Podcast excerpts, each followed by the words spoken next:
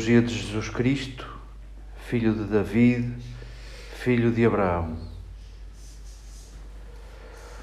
Abraão gerou Isaac, Isaac gerou Jacó, Jacó gerou Judá e seus irmãos.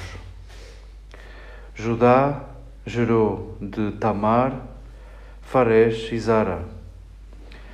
Fares gerou Esrom, Esrom gerou Aram, Aram gerou Aminadab, Aminadab gerou Nasson, Nasson gerou Salmon, Salmon gerou de Raab Boaz, Boaz gerou de Ruth Obed, Obed gerou Jessé, Jessé gerou o rei David. David, da mulher de Urias, gerou Salomão.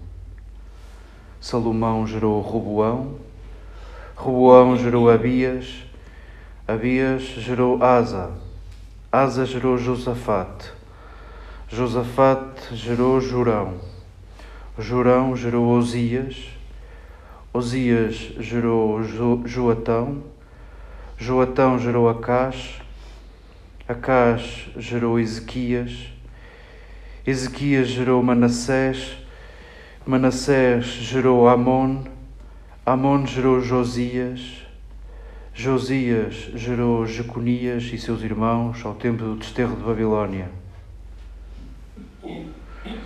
Depois do desterro de Babilônia, Jeconias gerou Salatiel. Salatiel gerou Zorobabel.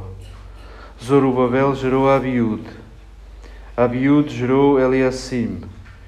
Eliassim gerou Azor. Azor gerou Zadok. Zadok gerou Akim. Akim gerou Eliud.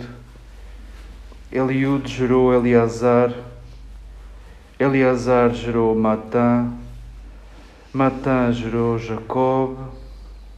Jacob gerou José, esposo de Maria, do qual nasceu Jesus, chamado Cristo. Assim, todas estas gerações são de Abraão a David, 14 gerações. De David ao desterro de Babilônia, 14 gerações. E do desterro de Babilônia até Cristo, 14 gerações.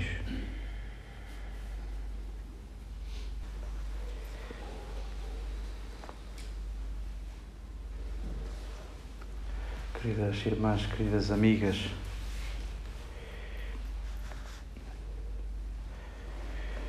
texto aparentemente tão sem saborão, que texto aparentemente parece uma ficha técnica, já que está a abrir o, o Evangelho de Mateus, bem que podia ser dispensada. Bastava dizer que Jesus, querido leitor, é mesmo o Messias. E o Messias vem da linhagem de David. E vamos para o segundo capítulo, vamos para o segundo parágrafo. Deixemos que, que este texto, aparentemente distante dos nossos interesses no Evangelho, deixemos que este texto tenha alguma coisa a fazer connosco, tenha alguma coisa a dizer-nos. Nós que, a partir do dia de hoje, estamos próximos do Natal, contamos nove dias a partir de hoje até ao Natal. E se quiséssemos concentramos nestes dias aquilo a que nos propusemos no tempo de Advento.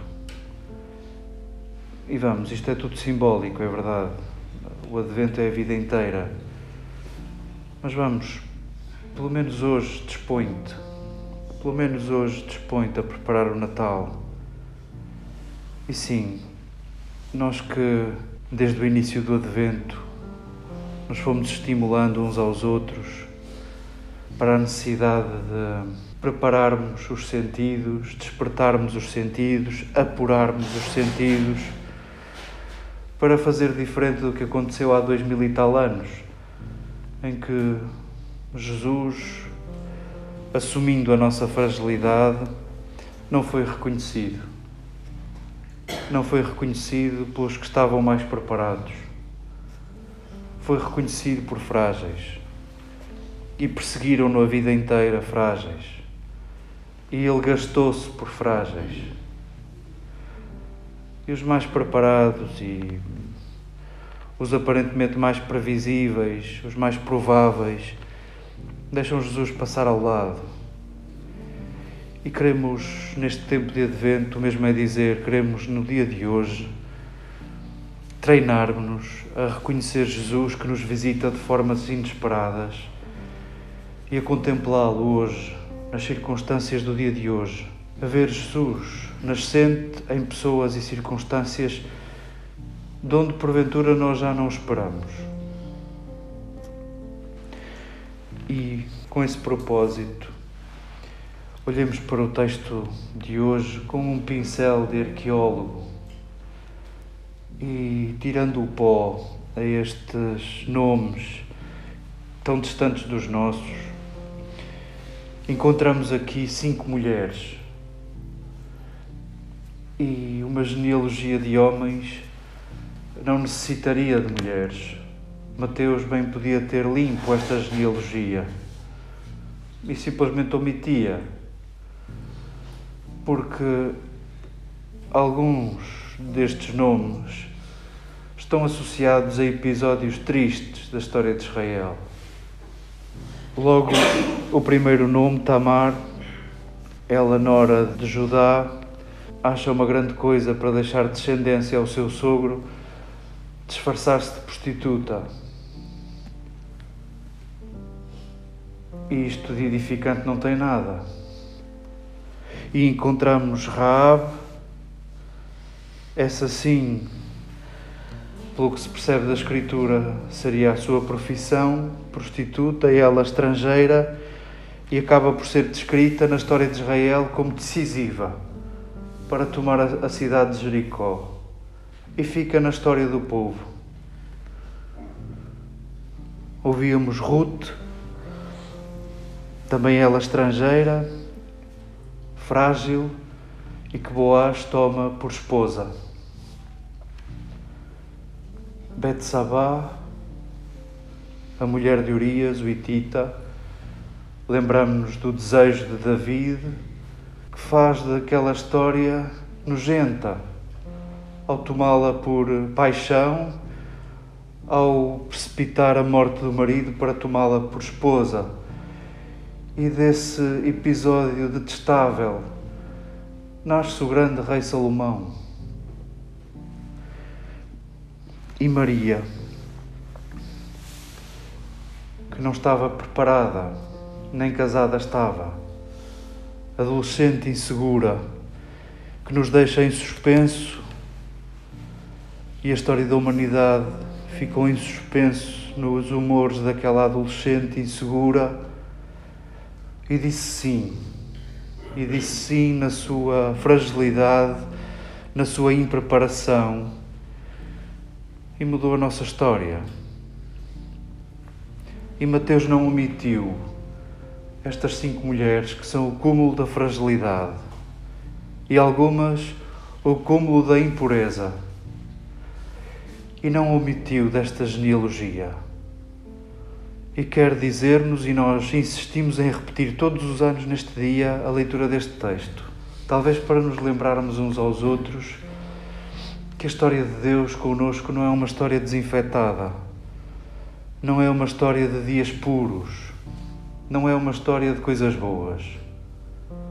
É uma história inteira, de vidas inteiras, e por isso, querido leitor, assuma a tua vida como inteira, como tu és, com os dias mais cinzentos, com aquilo de que te envergonhas, com aquilo de que tu és fragilidade habitada e beijada por Deus, amada por Deus. Possa este texto estimular-nos neste exercício prático de advento a reconhecermos o inesperado por detrás de circunstâncias e de pessoas.